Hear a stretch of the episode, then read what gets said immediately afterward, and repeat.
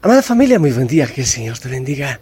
Bienvenido, bienvenida una vez más a la vida, a abrir los ojos, a disfrutar de la hermosura de la creación, los regalos que el Señor nos hace.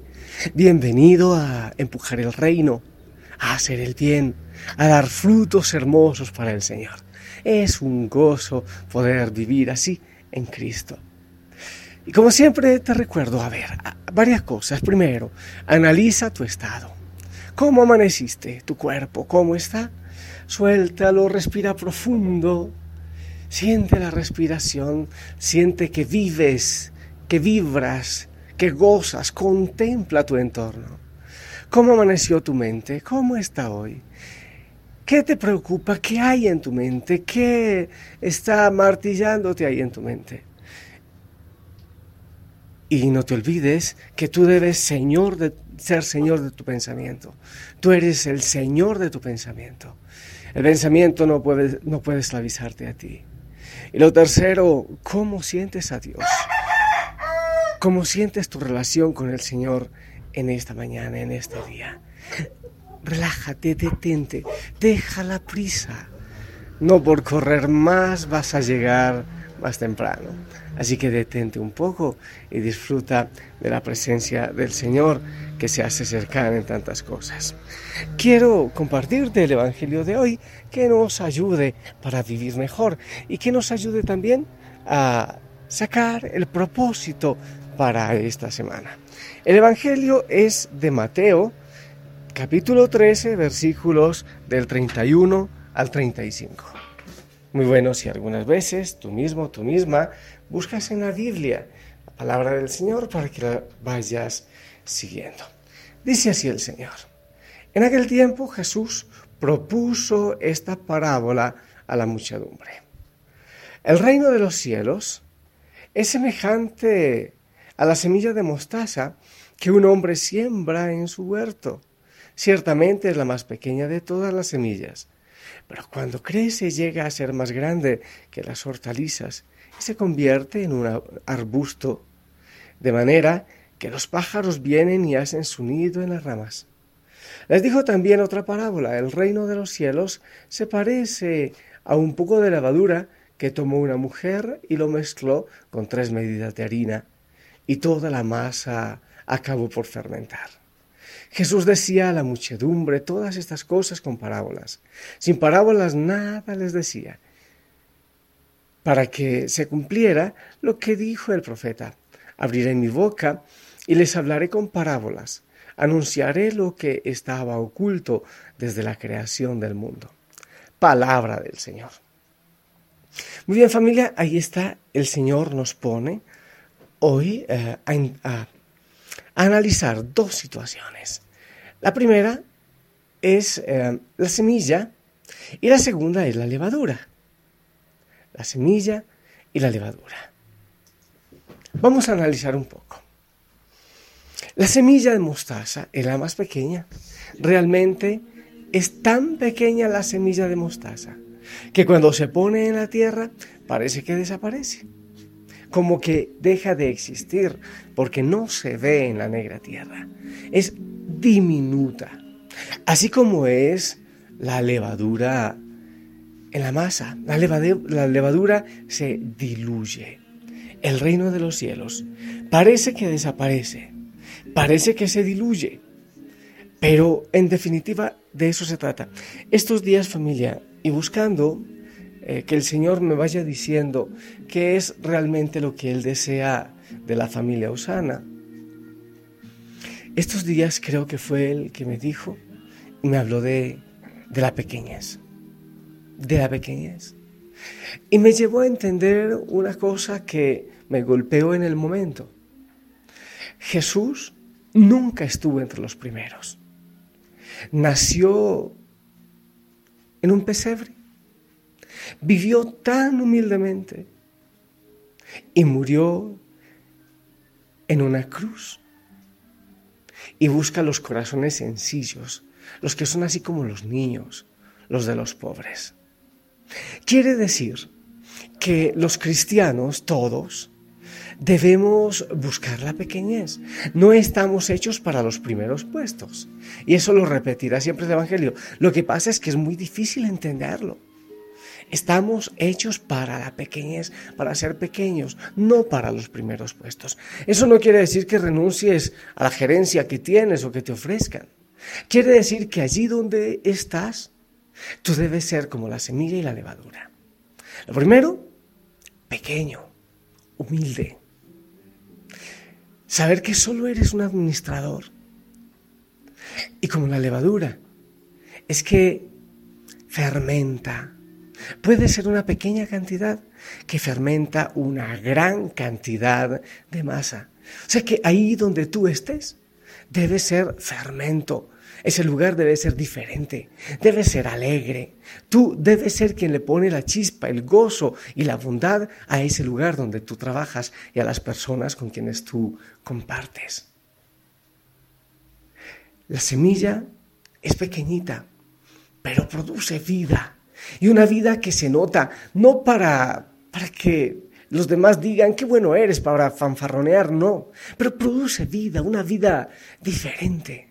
En un mundo que produce tanta muerte, aunque parezca que desaparecemos, debemos nosotros ser vida. Tú, que eres Hosanna, tú, que eres del Señor, que eres discípulo, debes dar vida.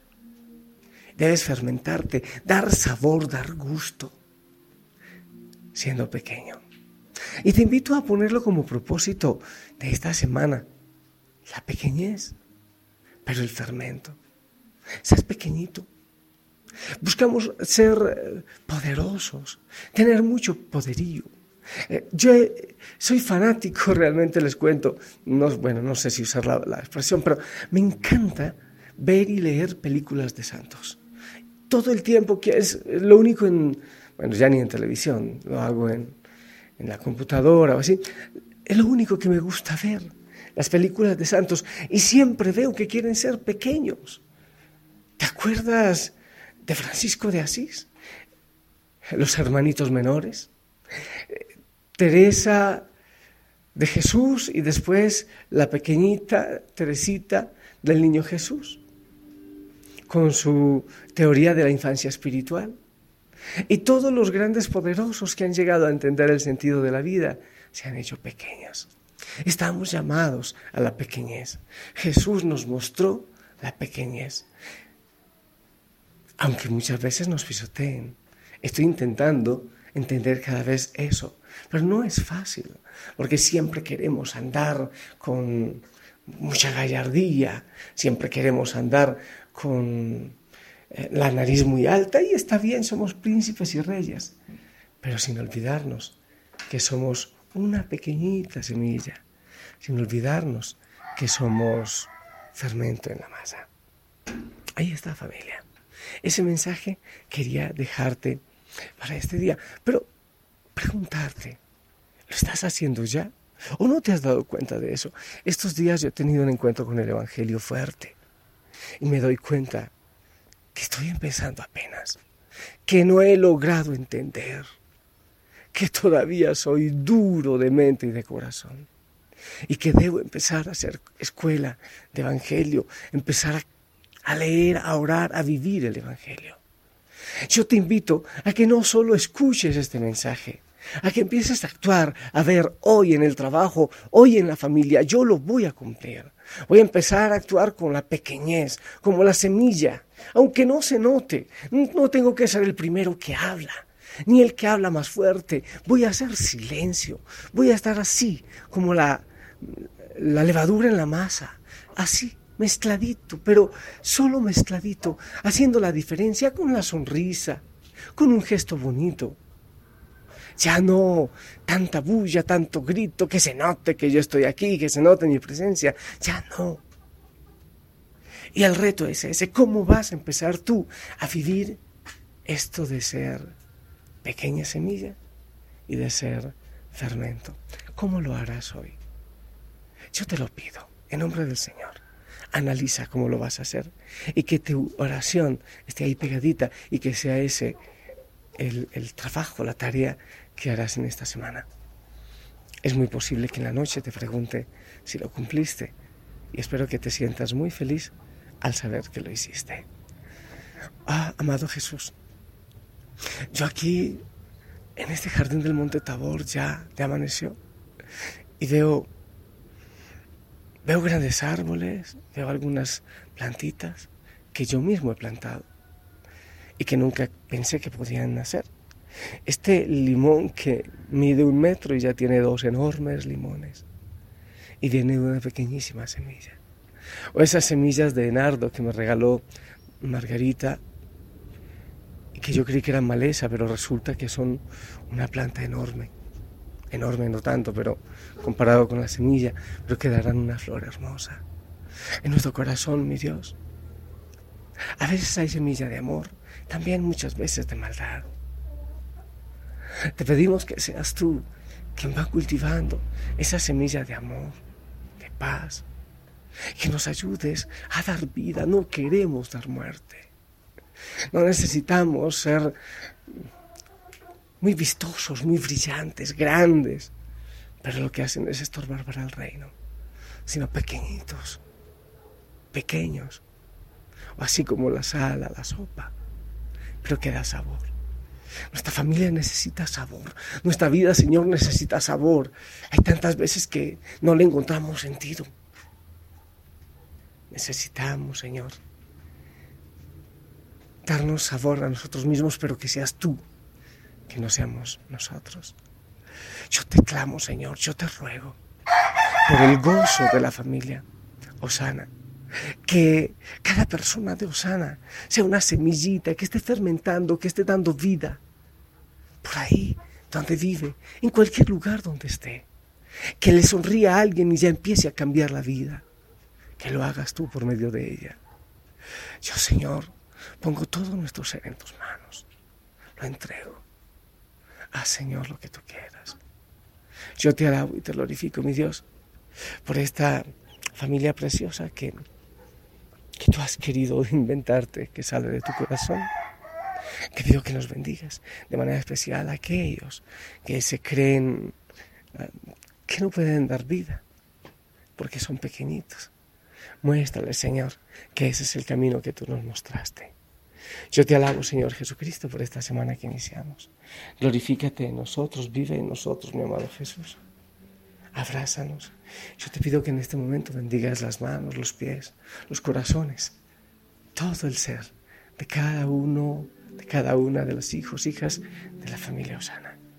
Bendice, Señor, a toda la familia, en el nombre del Padre, del Hijo, del Espíritu Santo. Amén. Glorias y alabanzas para ti. Y háblanos al oído en cada momento. Dinos que nos amas y que nosotros podamos responderte como lo mereces, aunque nunca lo haremos suficiente, pero que al menos tengamos el deseo de responderte. Señor, bendice las manos. No sé en qué tendrán ocupadas las manos los hijos, hijas de Hosanna, quizás cocinando, manejando papeles, el auto. Toma sus manos y pon en sus manos esa semilla de vida que deben llevar allá donde están yendo. Te los entrego, Señor. Linda familia, sonríe. Disfruta de este día. Ve, en nombre de Cristo te envío a sonreír, a dar vida y a hacer fermento, a hacer el cambio, a hacer la diferencia.